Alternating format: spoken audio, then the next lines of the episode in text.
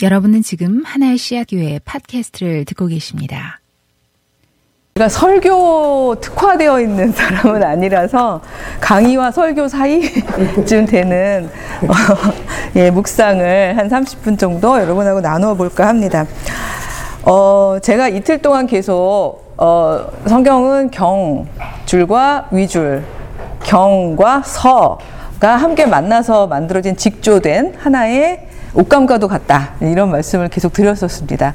그래서 우리는 인간은 유한자이기 때문에 어쩔 수 없이 자꾸 위주를 짜지만 거짓 위자 아니고 예, 직조할 때의 가로줄을 의미했었죠. 계속 열심히 짜내려 가지만 그러나 위줄은 시대가 바뀌면 바뀔 수도 있는 줄이기 때문에 성경 안에서 우리가 아직까지 계속 잡아야 되는 줄은 경줄이지 위줄이 아니다. 이런 이야기를 가지고 쭉 했었는데 오늘은 그 글쎄 이렇게 얘기하면 꼭 유행가 제목 같아질 것 같아요. 사랑의 경줄과 위줄에 대한 이야기를 예, 해보려고 해요. 그래서 사랑에도 경줄과 위줄이 있어요.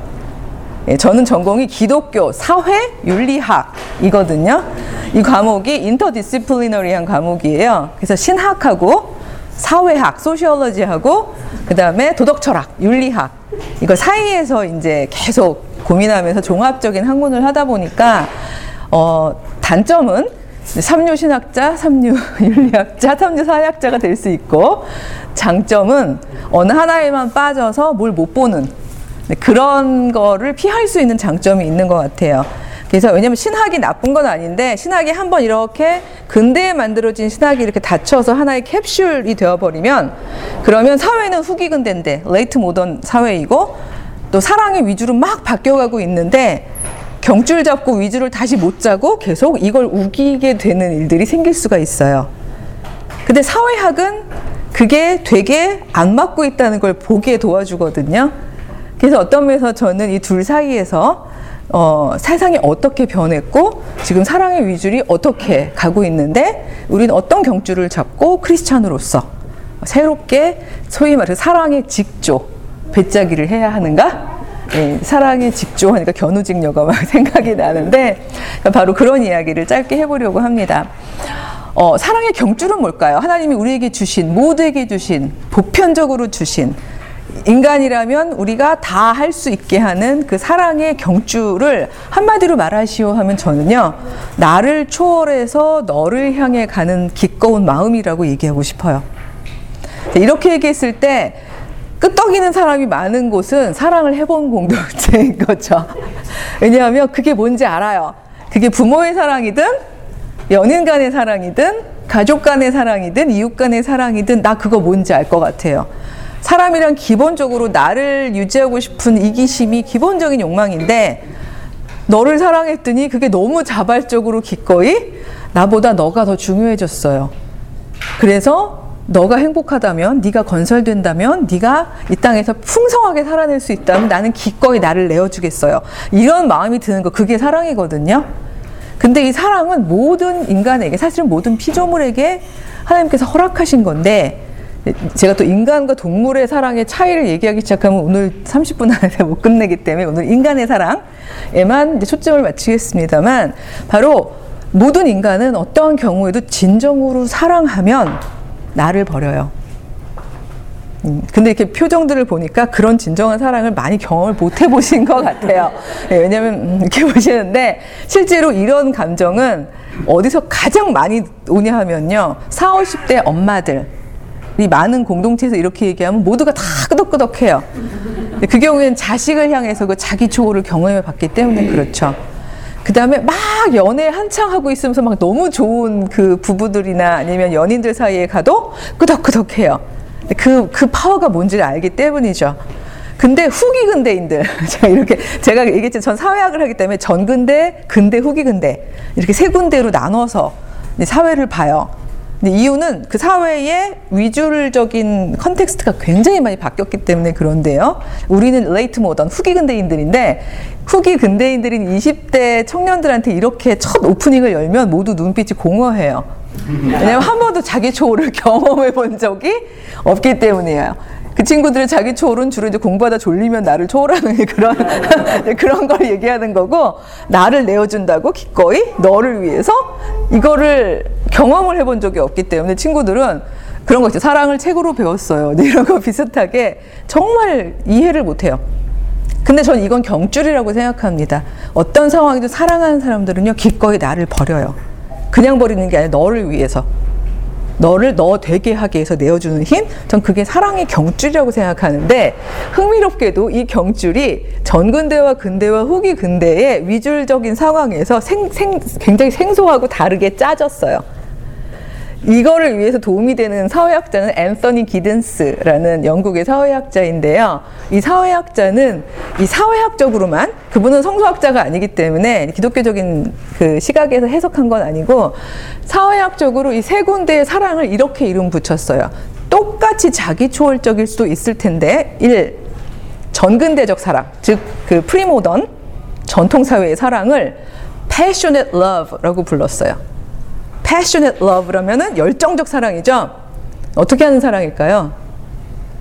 예, 둘이 케미가 통하면 물레방앗간 뭐 이런 사랑이죠. 뭐 여기 미국은 어딘지 모르겠어요.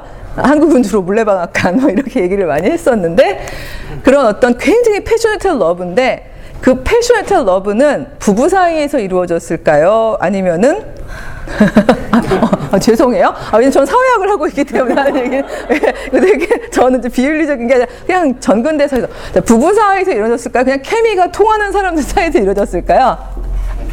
그렇죠. 후자죠. 케미가 통하는 사람들에서 이루어졌어요. 오히려 전근대사의 부부는요. 의리로 살았어요. 이렇게 얘기하면 하지만 왜냐하면 가문과 가문이 연결이 되고 그렇죠? 그다음에 신분과 신분이 연결이 되고 이런 결혼이 많았기 때문에 그 당시에 위줄을 짠 크리스찬 pastor 아 그땐 priest들이 많았지만 priest들은 어떻게 설교했냐면요. 아내를 제발 passion으로 사랑하지 마십시오. 이렇게 설교했어요. 예 passion? 어, 그건 위험한 겁니다. 아내는 아가페적인 사랑으로 사랑하십시오. 영적으로 spiritual하게 사랑하십시오. 그리고 제가 그냥 여기 다 어른들만 있기 때문에 그냥 19금으로 갑니다. 아내들하고는 함부로 섹스하지 마십시오. 오직 sexuality는 재생산, procreation, 하나님의 자녀를 낳는 데만 사용되는 도구입니다. 따라서 그 개, 개 돼지라고 죄송한데 짐승들처럼 그렇게 아무 때나 그러지 말고 오직 정해진 때에 경건하게 기도하고 자녀들을 위해서 생산할 수 있는 그 시간에만 합방하십시오. 이런 식으로 설교를 했어요. 근데 그거는 서양의 캐톨릭만 그렇게 했을까요? 우리 유교 사회도 보면은 전통적인 양반 가족은 합방일을 받죠. 그쵸? 사실은 이거는요, 위줄이지 경줄이 아니란 말이에요. 전근대 사회는 다 그런 방식으로 지켜야 되는 패밀리들이 있었기 때문에, 그 제도가 있었기 때문에, 패션은 패밀리 안으로 들어오는 게 굉장히 위험하다고 생각했어요. 패션이 들어오는 순간, 그리고 패션과 결혼이 결부되는 순간, 신분제 다 무너지고, 그쵸. 모든 가산제도 막 섞이고, 그쵸. 막 그 돈 하나도 없는 저기 시골에 있는 한 아내 저기 아가씨를 데려오면 큰일 나잖아요. 이런 제도가 무너지는 걸 원하지 않았기 때문에 패션은 케미가 통하는 사람들끼리 알아서 물레방앗간에서 해결을 하고 가족, family는 오로지 다 이런 식으로 모두가 가족이 유지되는 방식의 사랑으로 사랑을 이원화시켰죠. 그래서 아가페적인 사랑, passionate love 이 두 개는 겹치지 않았어요. 근데 여러분, 그, 어머, 세상에 너무 황당하다. 이렇게 생각을 하셨을 텐데, 근대로 오면 우리에게 드디어 익숙한 사랑이 이제 위줄과 경줄이 짜져요. 자, 여러분, 정말 사랑하면 결혼하나요? 네, 라고 얘기해 주셨는데, 아, 감사합니다. 틀린 말이 아니에요. 정말 사랑하면 결혼하나요? 라고 말한 거에, 네, 하는 건 근대적 사랑의 경줄과 위줄의 합의예요. 예, 역시 말이죠. 그게 근대인이신 건데 내가 근대인이라서 그게 잘못된 건 아니죠. 예, 그냥 그렇지 않아요? 전근대인이든 근대인이든 후기근이든 난 그냥 그렇게 태어났고 그 안에서 그렇게 살아가고 있는 거니까. 근데 우리는 그러잖아요. 왜 이렇게 진도라고 표현해야 될까요? 정말 사랑해서 둘이 이렇게, 이렇게 진도가 나가다가 어, 이 여자든 남자든 계속 결혼하자는 얘기를 안 해. 그럼 드는 우리 의심은 뭐죠? 날 정말 사랑하지 않나? 이렇게 생각하죠. 이건 제도적 의심이에요. 왜냐하면 근대라는 제도의, 제도의 경줄과 위주는 어떻게 짜져 있냐면 정말 사랑하면 결혼하는 거야 로 짜져 있기 때문에 그래요. 전근대는 정말 사랑하는 사람들끼리 결혼하지 않았다니까요. 근데 근대는 왜 이런 게 짜지냐 하면 이것도 3시간짜리 강의일 수 있는 내용인데 짧게 말씀을 드리면 여러분 다 시민사회는 자기 독립적인 생활이 가능한 부르주아들 즉 시민 중산층 계층의 남자들이 되게 많이 대거 생산되는 사회였잖아요. 그러다 보니까 이런 사람들은 더 이상 가산이나 신분은 없고 내가 혼자서 나의 패밀리를 유지할 수 있고 자 이런 남자들의 의미는 어떤 여자랑 결혼을 할까요? 드디어 내 케미가 통하는 사람하고 결혼을 할 수 있는 상태가 되는 거예요. 예전에는 케미 통하는 사람하고 결혼을 못 했는데 근대라는 사회는 나랑 케미가 통하는 사람하고 드디어 결혼을 할 수 있게 되었어요. 이건 굉장히 놀라운 사회의 발전일 수 있는데 그렇게 되다 보니까 많은 남자들이 내가 사랑하는 여자, 내, 나에게 사랑스러운 여자, 평생을 함께 하고 싶은 여자, 그 여자와 사랑을 하고 자연스럽게 결혼을 하고 그리고 아이를 낳고 패밀리를 유지하는 그런 생활이 말 그대로 taken for granted 당연하게 여겨지게 되는 거죠. 그러다 보니까 이런 사, 우리, 근데 사실 이게 인류 역사를 놓고 보면은 한 400년이 안 돼요. 근데 400년은 여러분에게 굉장히 긴 시간인지 모르지만 인류 문명사를 쭉 놓고 보면 그렇게 긴 시간은 아니죠. 그래서 바로 이 시간 동안에 우리는 태어나고 학습받고 또 내면화하고 그랬기 때문에 우리는 누군가 너무 좋아지고 가슴이 설레이고 사랑을 하면 그 사랑을 이어가면서 기승전 결혼을 해야 한다고 생각하는 거죠. 그래서 우리는 드라마 같은 거 볼 때요, 여러분. 뭐 그게 16회든 24회든 남자 주인공과 여자 주인공이 정말 계속 사랑하다가 맨 마지막에 열린 결말. 그리고는 각자 자기가 길을 가면 막 화를 내는 거예요. 그래서 근대인들은 화 안 내요, 잘. 쿨해, 차라리 좋아, 막 이렇게 얘기하는데 근대인들은 막 SBS에 전화해요. 예. 저 얼마 전에는 제가 새벽, 그때는 얼마 전이 아니군요. 그때 10년 전에는 이렇게 내가 오래 산 사람 같은데 제가 한국에 잠깐 들어갔을 때 이제 그때 새벽 기도를 하는데 앞에 앉은 건사님이 너무 간절하게 기도하시는 거예요. 막 정서를 살려 주시옵소서. 이제 겨우 결혼하게 됐는데 막 이래서 나는 무슨 조카 이름인 줄 알았어요. 그래가지고 어쩜 좋아 그랬더니 드라마에 어떤 나오는 여자 주인공이 아마 기승전 결 드디어 결혼을 했나 봐요. 무슨 암에 걸렸대요. 그래서 죽게 됐나 봐요. 그래 너무 애절하게 기도하시, 기도하시더라고요. 제가 나중에 알고는 막 뒷목이 뻐근했는데 어쨌든 그게 감정에 이입이 될 정도로 근대인의 사랑은요 정말 사랑하면 결혼하는 거예요.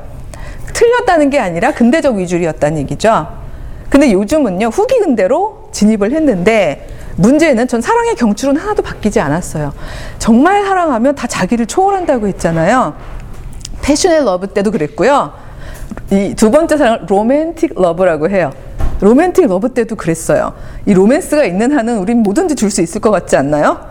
네, 그래 왔죠. 물론 이게 결혼 후에 바뀌는 게 문제인데, 근데 그건 딴 얘기고, 로맨스도 역시 똑같이 경줄은 있어요. 자기 초월이라는. 근데 이 후기 근대의 사랑은 뭔가 하면, 저는 사회학적으로 분석하면서 크리스천에서 제일 가슴 아픈 게 뭔가 하면, 경줄을 잃어버린 사랑이에요. 그래서 그럼 그걸 사랑이라고 부르려 했지 모르겠어요. 후기 근대의 사랑을요, 앤서니 기드슨 뭐라고 불렀냐 하면요. confluent love라고 불렀어요. 합류적 사랑.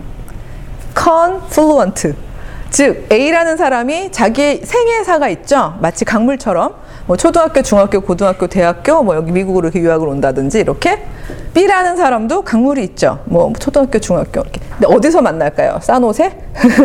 이렇게 만나서 이렇게 합류하는 동안만 하는 사랑. 이 사랑을 confluent love라고 해요. 즉 후기 근대적 위주리예요. 사회학자들은 개념을 책상에서 만들지 않아요. 관찰하고 이미 진행되긴 되고 있는 거를 개념화하죠. 즉 지금의 사랑을 개념화한 거예요. 지금의 많은 젊은이들은 어떻게 사랑하냐 하면 합류하는 동안만 사랑을 한다는 거죠. 이 얘기는 뭘 전제로 하는 거냐 하면요. 우리가 합류하지 않게 되었을 때 예를 들어서 뭐 job opportunity가 달라져서 길이 달라지게 되면 아주 쿨하게 bye 갈 길 가고 또 어떨 때 또 bye 할까요? 더 이상 케미가 작동하지 않아도 bye 하고 그 요즘 드라마를 보면 젊은이들이 그런 얘기 많아요. 너랑 헤어져야겠어. 왜? 더 이상 설레지 않아. 뭐 이런 거 있잖아요. 그런 걸로 또 bye 뭐 이런 식으로. 그러니까 지금 모든 합리적 사랑의 형태의 위줄은 그게 케미가 됐든 내 업적과 실적을 위한 기회가 되었든 뭐가 되었든 나한테 손해가 되면 Bye. 그게 이 소위 이 후기 근대의 사랑이에요. 이 후기 근대의 사랑의 위험을 제가 몇 개 조금 더 말씀을 드리면요. 이 사랑은요. 제가 아까 A하고 B라고 얘기했죠. 남자랑 여자라고 얘기 안 했잖아요. 그쵸? 근대적 사랑은요, 이게 둘이 서로 사랑해서 결혼해서 아기를 낳아야 되기 때문에 그 둘이 사랑하는 둘은 압도적으로 하나는 남자고 하나는 여자여야 했어요. 그쵸? 우리는 거의 95% 이상의 사람들이 이성을 사랑해요. 그냥 그렇게 하나님이 지어 놓으셨어요. 우리의 성향은. 그 자연스러운 거긴 한데 근대라는 제도는 그 자연스러운 성향에다가 제도적인 위줄까지가 한 남자와 한 여자의 사랑을 계속해서 이상화할 수 있는 제도였기 때문에 한 여자와 한 남자는 그렇게 사랑하고 결혼하고 아기를 낳고 가족으로 살 수 있었어요. 근데 후기 근대적인 합류적 사랑은 제가 지금 A하고 B라고 얘기했죠. 합류의 목적은 얼추 두 가지예요. 너무 케미가 통한다. 두 번째는 꼭 케미, 그러니까 뭐 섹슈얼한 케미는 아니더라도 정서적으로나 혹은 경제적으로나 우리 둘이 합류하는 게 유리하다. 그러니까 이런 어떤 이해타선적인 지극히 셀피시한 시각에서 합류하는 거거든요. 근데 이 모든 조건들이 더 이상 안 통하면 헤어져야 되는 사랑이기 때문에 합리적 사랑은 1번 뭐가 없냐면 no kids 자녀가 없어요. 그럼 합류할 때 불리하기 때문이죠. 두 번째, 결혼을 할 수도 있고 안 할 수도 있지만 결혼은 그냥 하나의 루즈한 제도이지 우리를 묶고 있는 일종의 신성한 그 하나님의 어떤 성례전 이런 건 아니에요. 따라서 합류적 사랑은 기본적으로 곧딱 그 합류하는 동안만 하는 그런 사랑을 의미하는데 자 그렇다면 이 A와 B는 반드시 한 사람은 남자고 한 사람은 여자일 필요가 있을까요? 없죠. 자 동성애 이슈가 후기 근대에 들어서 가장 큰 이유인 이유는 사회학적으로 말씀을 드리면 전근대든 근대든 동성애적 성향을 가진 사람들은 아주 낮은 포션으로 있어 왔는데 그 사람들은 세상을 살기에 매우 불리한 제도였어요. 전근대든 근대든. 따라서 확산될 가능성이 없었어요. 본인들이 사는 것도 힘든데 그게 확산이 되기가 어렵죠. 후기 근대는요, 성향이 아니어도 그게 내, 나의 본성이 아니어도 확산될 수 있는 여지가 제도적으로 굉장히 유리해요. 왜냐하면 이 재생산이 필요 없잖아요. 그리고 케미만 통하면 되고 섹슈얼리 행복하기만 하면 되는 거기 때문에 A와 B는 반드시 한 사람이 여자고 한 사람이 남자일 필요가 없어요. 제도가 이럴 경우에는 그게 학습되어서 동성애자가 생길 수도 있다는 걸 의미해요. 네, 여기 캘리포니아 여기 이쪽 셀리콘밸리 쪽은 굉장히 많죠.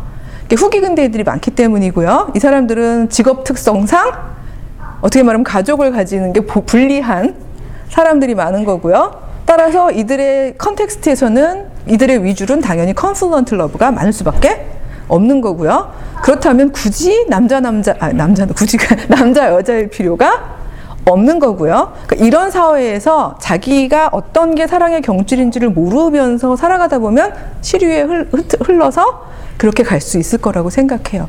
이런 컨텍스트에서 자녀를 기르는 엄마 아빠들 되게 걱정이 많으실 것 같아요. 어떻게 해야 되지? 근대적인 이유에서 무조건 동성애는 악이야, 나쁜 거야, 죄악이야, 하나님이 싫다고 하셔, 아, 하나님이 소돔에서 불을 내리셨어. 뭐 이렇게 해야 되는 건지, 듣지 마, 보지 마, 걔들하고 같이 행동하지 마, 이래야 되는 건지, 아니면 소위 말해서 쿨하게, 요즘 시류대로, 어, 그건 다 개인의 옵션이야. 냅둬. 이렇게 얘기해야 되는 건지. 사실 굉장히 힘들고 어려우시죠? 그러실 거라고 생각해요. 저는 답을 드리는 게 아니라 사회학자이기도 하기 때문에 스펙트럼을 드리는데 저의 또 그저 제 답은 있어요. 근데 저의 답을 소개하는 정도로만 말씀을 드릴 것 같습니다. 경주를 잡고 위주를 짜는 건데요. 저는 어쩔 수 없이 동성애가 강할 수밖에 없는 컨텍스트에서 성장했어요. 무슨 얘기인가 하면 제가 재학 라인이라고 그랬잖아요. 여중여고, 여대, 여대학원. 예, 남자를 본 적이 없어요. 그쵸? 그래서 그런 context에 군대와 이대 뭐 이렇게 얘기를 하는데 예, 예. 그러니까 이런 context들이 있는데 여기서 제가 혼란스럽게 실제로 많이 사람들을 보면서 겪으면서 경험적으로 데이터를 가지고 있는 상태에서 학문하고 결합한 일종의 네 카테고리의 동성애자가 있더라고요. 이건 제가 경험적으로 한 거예요. 1. 성향이 그런 사람들. 2. 환경이 그런 사람들. 환경적 동성애. 군대 이대. 이인데요. 제가 처음에 이대에 가서 학생들 가르치면서 제일 어려웠던 게 저거 제가 여자가 좋은가 봐요. 이러고 오는 친구들 크리스찬들하고 둘이 막 같이 기도하고 막 4년 내내 상담하고 막 애를 많이 썼는데 제일 큰 배신감이 뭐였냐면 이 친구들이 졸업하고 회사 갔다가 1년 뒤에 남자친구랑 같이 와요. 그래서 아니었던 것 같아요, 선생님. 난 4년 동안 뭘 했던가 막 이런 생각이 들거든요. 근데 그런 게 환경적 동성이에요. 그러니까 본 사람은 다 여자밖에 없고 사람은 매력적이잖아요. 그러니까 유난히 매력적인 사람한테 끌렸던 거예요. 이런 게 환경적 동성애. 그래서 환경을 바꾸면 됩니다. 요즘에, 요즘에는 같이 4년 동안 스트럭을 하지 않아요. 환경을 바꿔보겠니? 뭐 이렇게 얘기를 하죠. 그 다음에 세 번째가 전략적 동성애자들이 있어요. 즉, 나는 성향이 동성애자 아니에요. 하지만 그게 나의 과거 시절의 트라우마였든 아니면 페미니즘에 너무 과도하게 경도되어 그렇든 난 남자랑은 사랑하지 않겠어요. 주로 이제 전략적 동성애자들 중에서는 여자들이 많아요. 아니면 가부장 사회의 이 어마어마한 시스템이 전 싫어요든. 그래서 전략적 동성애자들은 나는 그냥 여자들 중에서 내 케미랑 내 케미가 끌리는 사람하고 사랑하겠어요. 이런 사람들이죠.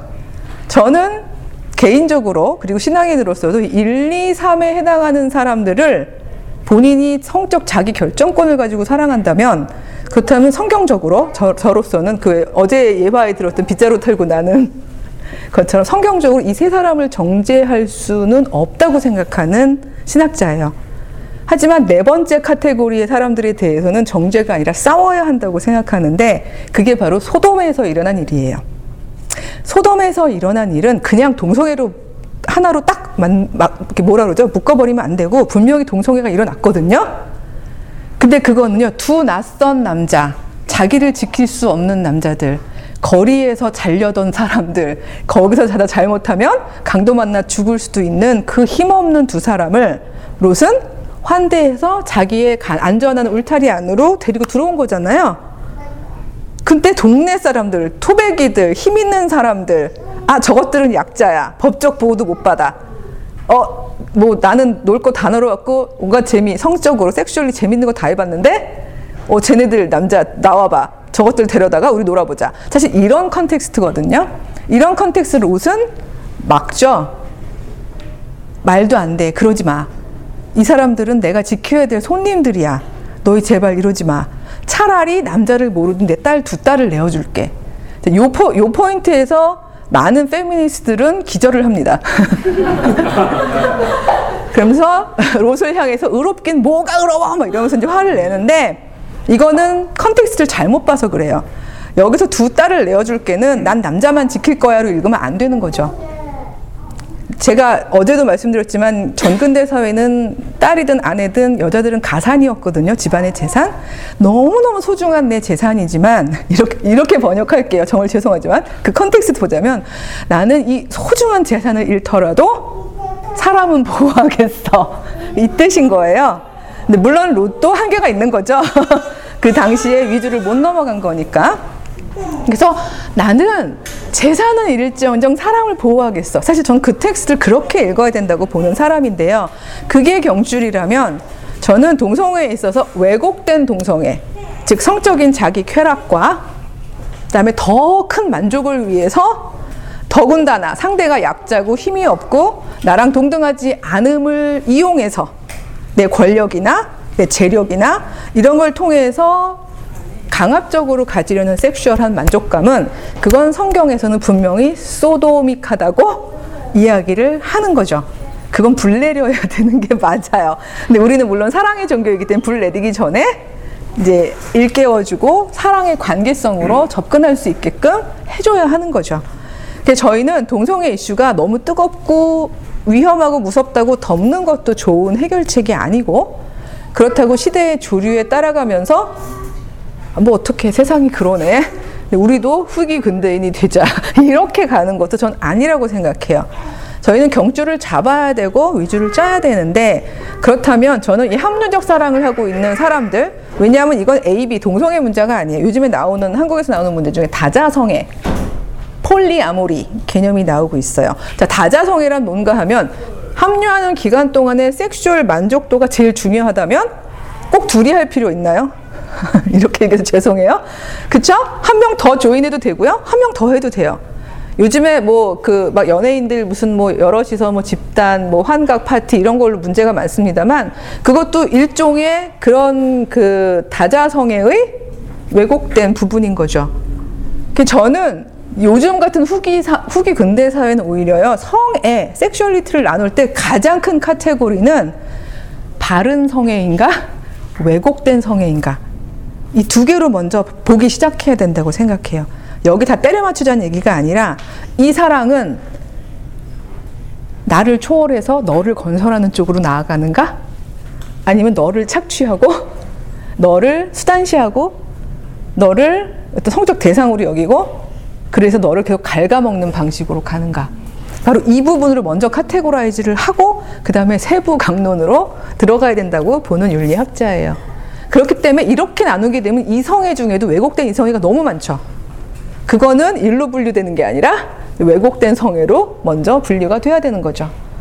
그래서 동성애 이성애로 먼저 분류할 게 아니라 바른 성애와 왜곡된 성애로 먼저 분류하고서 그 안에서도 이성애, 동성애, 다자성애, 뭐 각종 그 지금 일어나고 있는 성애들의 컨텍스트들을 세부적으로 분리하면서 나아가야 하는 것이 오늘날 우리 후기 근대인의 사랑에 대한 접근법이라고 생각을 하는데 다만 경줄이 되는 것은 아까도 말씀드렸지만 그게 전근대든 근대든 후기 근대든 시다, 시대와 장소를 떠나서 초월해서 하나님이 주신 우리의 보편적 능력 그것은 내가 너를 진정으로 사랑하기 때문에 너의 복지에 내가 너무 관여가 되고 너무 신경이 쓰이고 여러분 딱 알죠? 내가 저 사람을 좋아하고 있다는 거에 대한 감각은 언제 나타나냐 하면 내가 저, 저 사람 자꾸 신경 쓰고 있을 때죠.